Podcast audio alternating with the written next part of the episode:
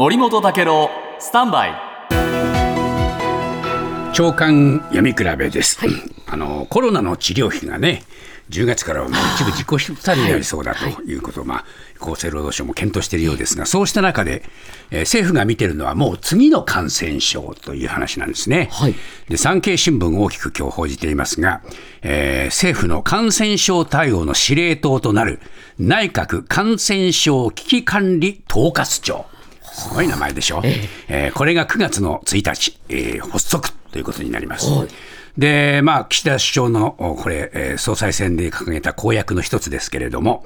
えー新型コロナウイルス化の教訓を次の感染症危機に生かすために、統括庁を実効的に、まあ、あ運営しようと、まあ、こういう話になっています。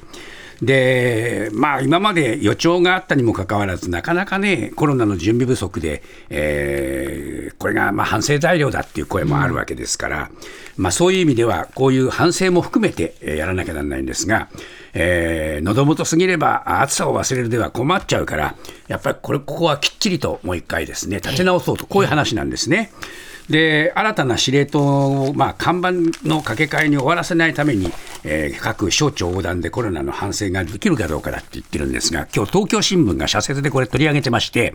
やっぱり、えーこのお掛け看板の掛け替えに終わる心配は拭いきれないぞと言ってるんですね。で政府の有識記者会議、去年、政府のコロナ対策を検証しましたが、調査時間も、まあ、非常に対象者も限られて不十分だったし、また緊急事態宣言下の行動制限で、本当に感染症防止効果とか、雇用対策とか、観光業への支援効果も、えーあったのかなかったのか、この調査もきちんとやらないと、全体を検証したことにならないだろうと、まあ、こういうふうに指摘してまして、もっともだと思うんですね。ですからやっぱり今までの何が足りなくて、何がダメだったのかの検証の上に立って、新しい統括庁を運営してもらいたいと、切に思います。あなたの平成間違ってます。平成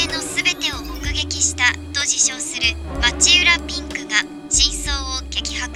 僕もモーニング娘。のメンバーとしてデビューする予定やったんですよ。TBS ポッドキャスト「虚子平成」毎週金曜日更新